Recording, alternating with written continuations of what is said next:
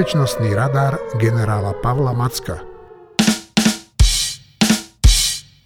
Bojová hmla.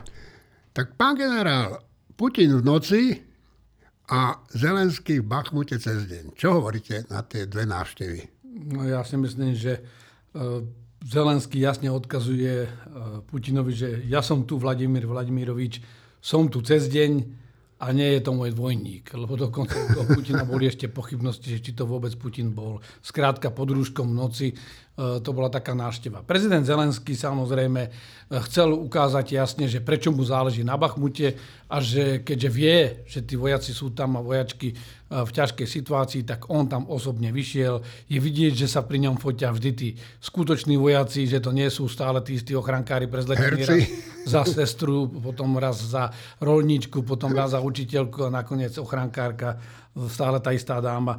Zelenský jednoznačne vysiela tým signál, že on si je vedomý, že to je ťažká situácia, že, že ich e, núti, aby držali ten Bachmut.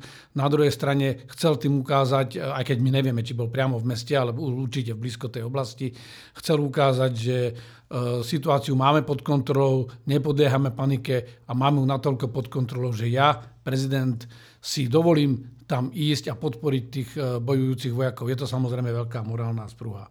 No, e, táto časť tohoto bezpečnostného radaru sa volá, že bojová hmla. Tak čo je vidno z tejto hmly?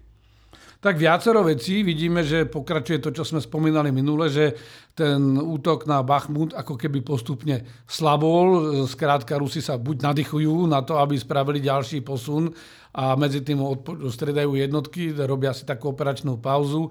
Snažia sa o to isté pri Avdívke, ale ani tam sa im to nejako príliš nedarí. To znamená, samotný ten veľký útok, e, postupne mu dochádza dých. To sa dalo aj čakať, e, začína sa plne prejavovať aj terén, ktorý už naozaj rozmrzá, začína byť blato všade, takže nejaké veľké manévre nevidíme. Vidíme intenzívne boje pri Kremine, Videli sme tu Avdívku, to je, znovu to zopakujem, je to na juhozápad od e, mesta Donetsk, lebo vlastne boje od začiatku tej invázie ruskej, alebo vôbec od začiatku vojny, od roku 2014 prebiehajú na predmestí Donecka, lebo Rusi síce obsadili Donecka, ale nepodarilo sa im dostať ďalej. Skúšajú to aj pri Vuhledare. Čo bolo ale zaujímavejšie sú uh, ďalšie veci a to boli napríklad útoky na Džankoj, čo je vlastne železničný úzol, ktorý ide z Chersonsko-záporovskej oblasti.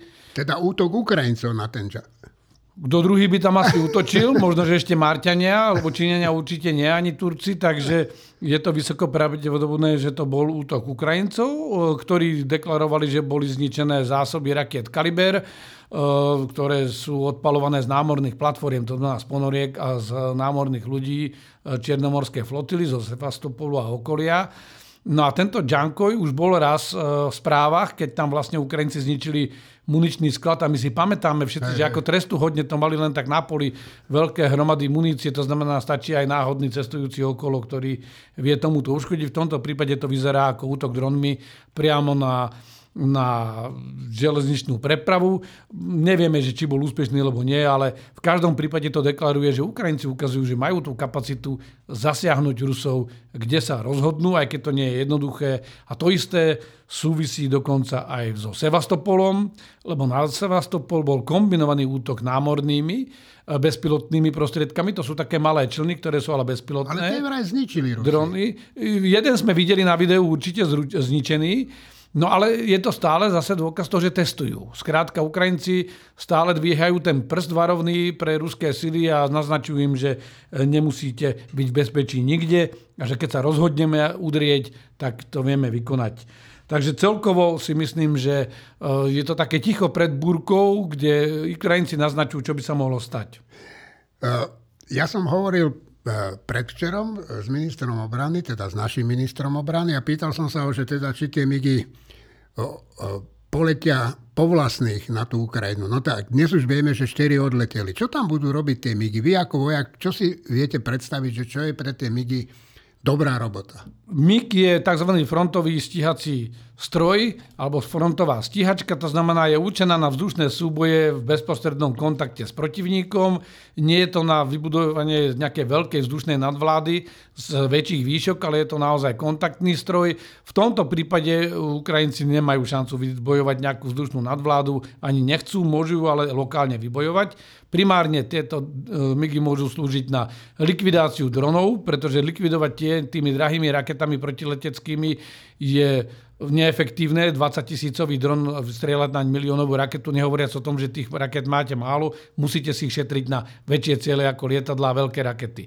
Ale vedia tieto stíhačky zostreliť aj strely s plochou dráhou letu, ktoré sú podzvukové, pretože oni majú dostatočnú dobu varovania, že takéto projektily sa blížia, to znamená, tieto stíhačky sa vedia približiť a vedia ich ničiť svojimi pomerne efektívne svojimi palubnými prostriedkami a Ukrajinci testujú aj tzv. bomby JDEM, to sú bomby s presným navedením, to klasická bomba doplnená o nejaký prostriedok na presné navedenie. A to už tiež použili. To už používali na svojich strojoch, to znamená, dá sa predpokladať, že aj tieto stroje, čo dostanú od Slovenska od Poliakov, prispôsobia na to, aby vedeli bombardovať aj ruské pozície v línii dotyku.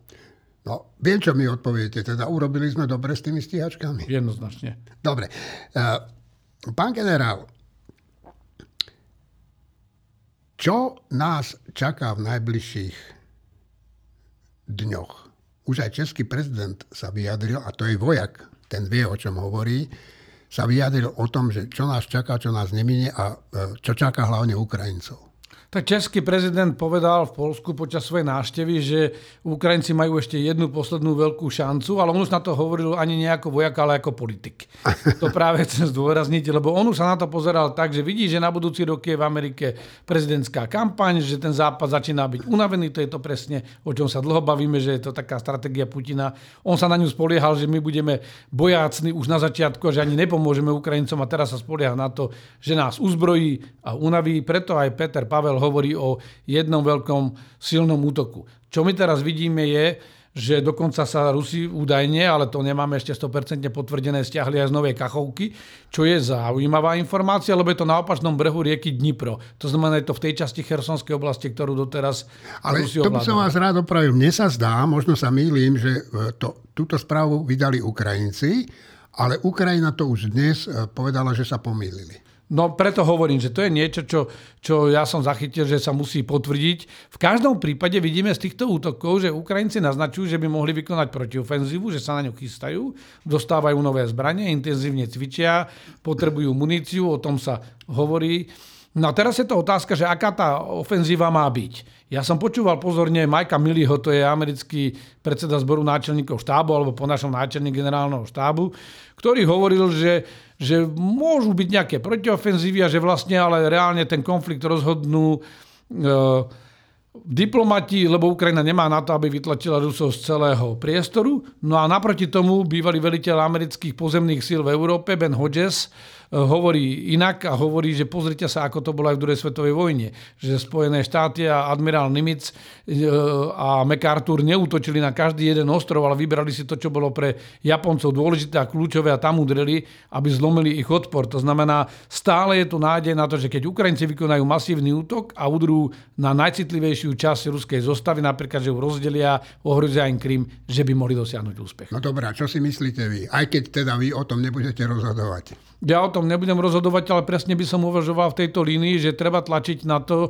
že nesnažiť sa ísť po 1200 km frontovej línii do ofenzívy, ale udrieť na tie najzraniteľnejšie miesta, obísť možno niektoré pevné obrané, operné body Rusov. Konec koncov, toto sme videli aj vo vojne, ktorú, e, ktorá mala 20 rokov od začiatku a to bola v Iraku, lebo tá počiatočná fáza tej operácie bola presne taká, že obchádzala veľké populačné centra.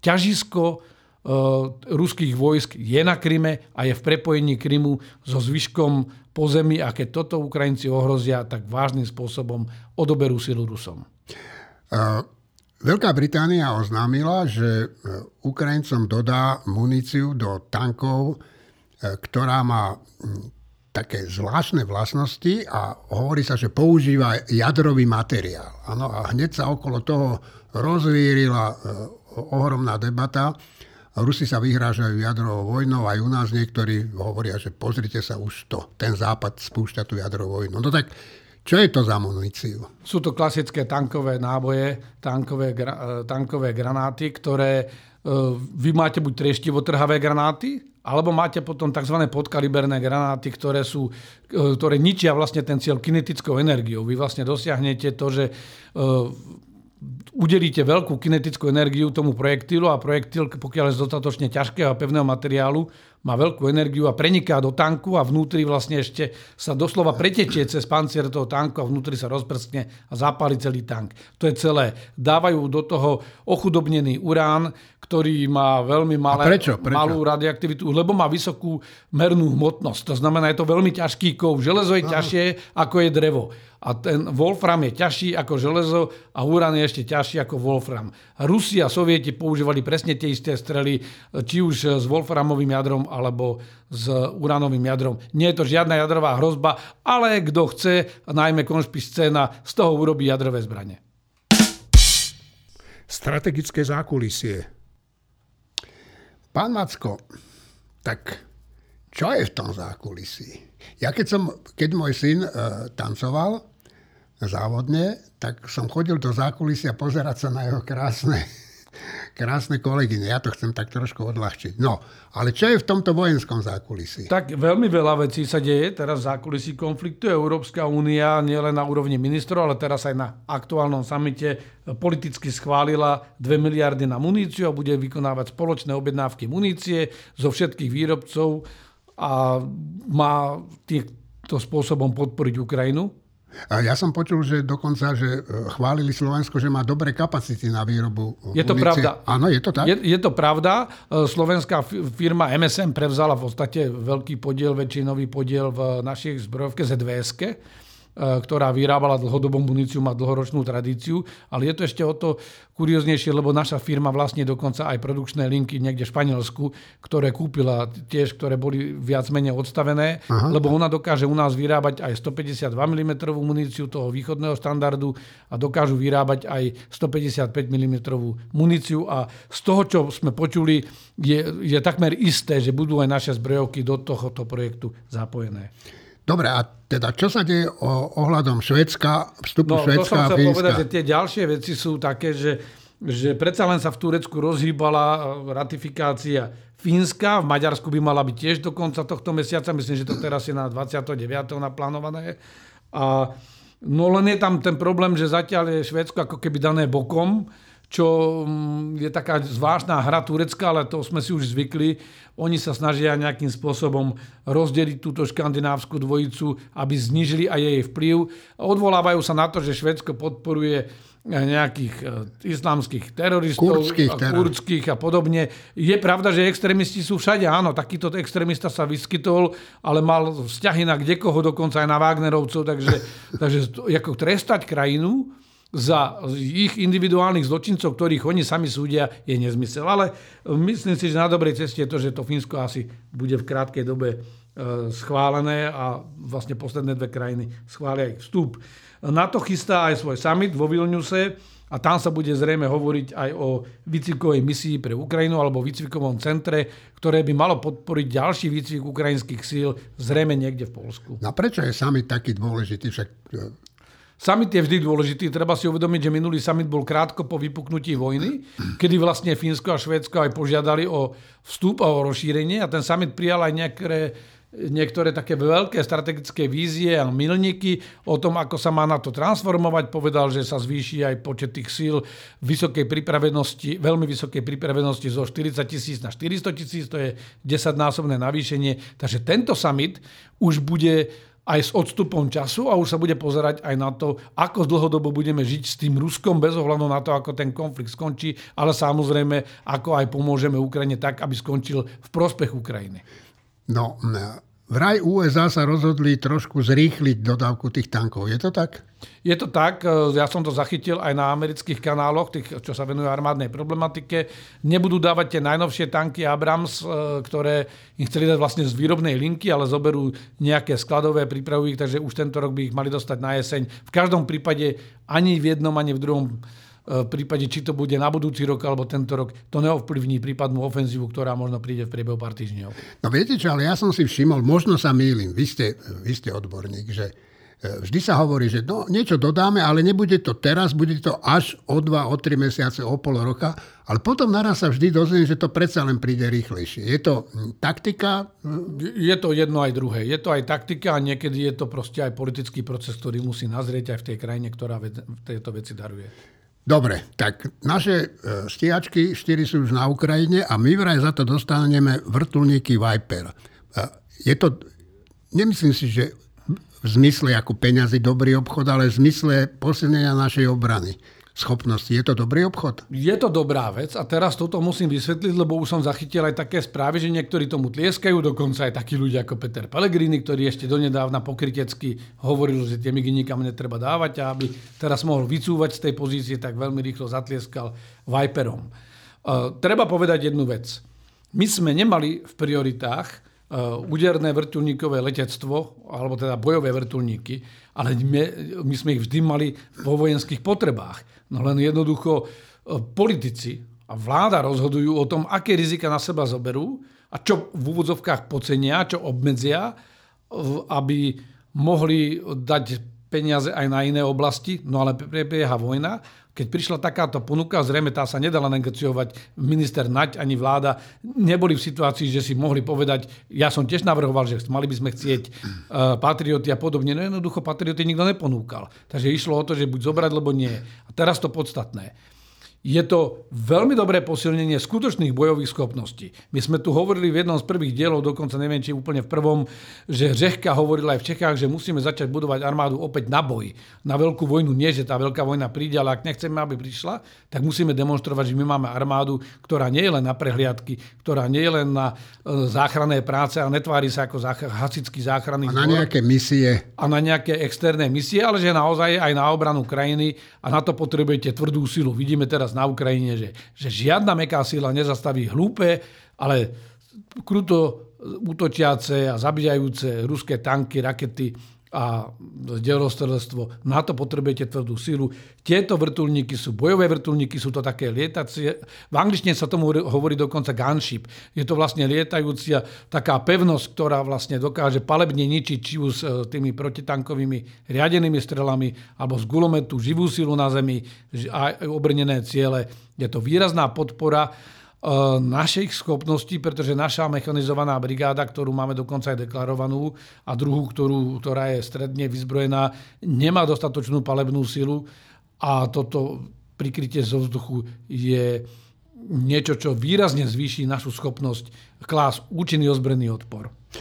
Dobre, no, tak uh, uvidíme, však naši letci hovoria, že tie rakety v tých Viperoch, že sú úžasné, že to sú je to úplne nová generácia. My sme mali možnosť mať k tým eh, Mi-24 eh, nejaké mm, rakety aj riadené, ale to bolo tak do jedného kilometru dostrel.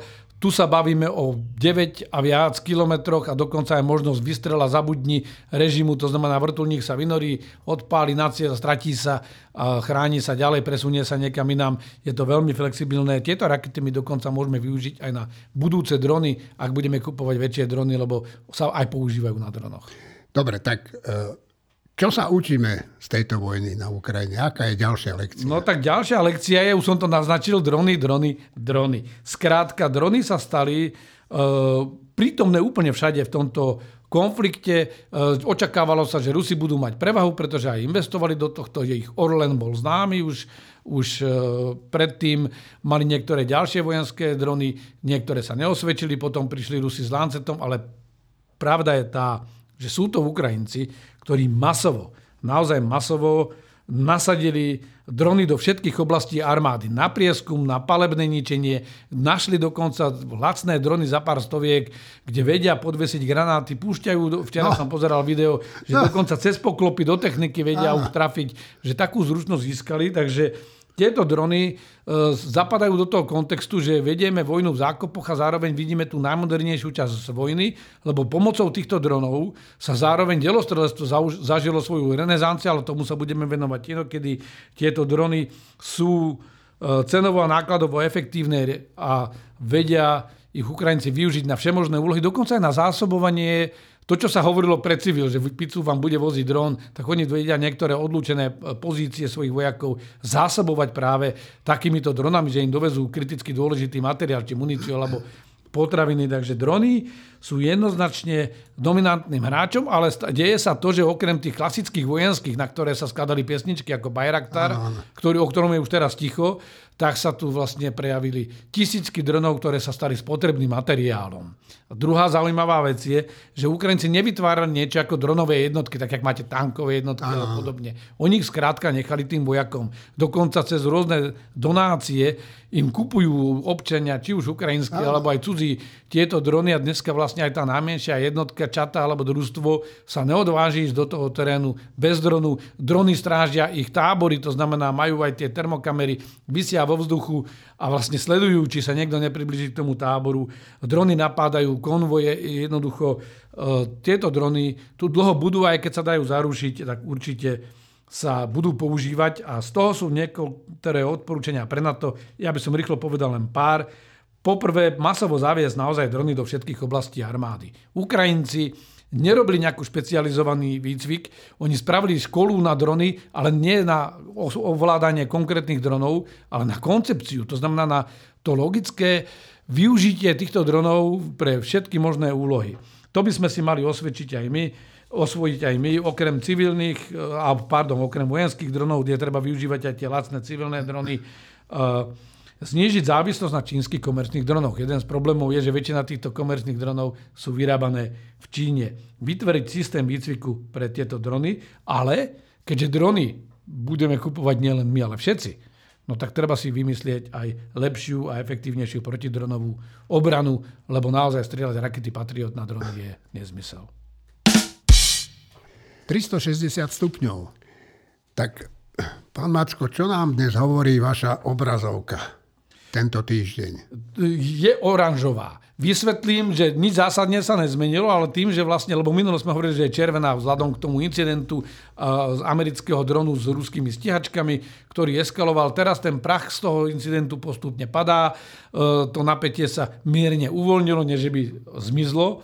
A takisto aj návšteva e, čínskeho prezidenta v Moskve ukázala, že nič dramatické okamžité sa nedieje. Preto ja som dal tú obrazovku na oranžovú. Ona by mala byť stále červená, lebo ten svet je v zlom stave, ale, ale vzhľadom k tomu trendu e, je to červené. Dve hlavné udalosti by som spomenul v tejto oblasti. Jednak je to 20. výročie americkej invázie do Iraku a najvyššia štátna návšteva prezidenta Číny v Rusku, ktorú som už spomenul. Tak poďme k tomu Iraku. No, ja šípim, čo mi zhruba poviete a potom vám poviem, čo si o tom myslí Martin Mojžiš. Ja som Martina Mojžiša čítal, takže, ano, tak, takže no. som aj váš čitateľ, nechodím sem len ako host. A poviem otvorene, trochu ma zarazilo, že e, niektorí naši redaktori, aj takí tí rozhladení, e, porovnávali túto vojnu s ruskou inváziou, je to úplný nezmysel. E, samozrejme, že sú tu niektoré rysy podobné, lebo aj v tomto prípade Spojené štáty nemali mandát Bezpečnostnej rady OSN.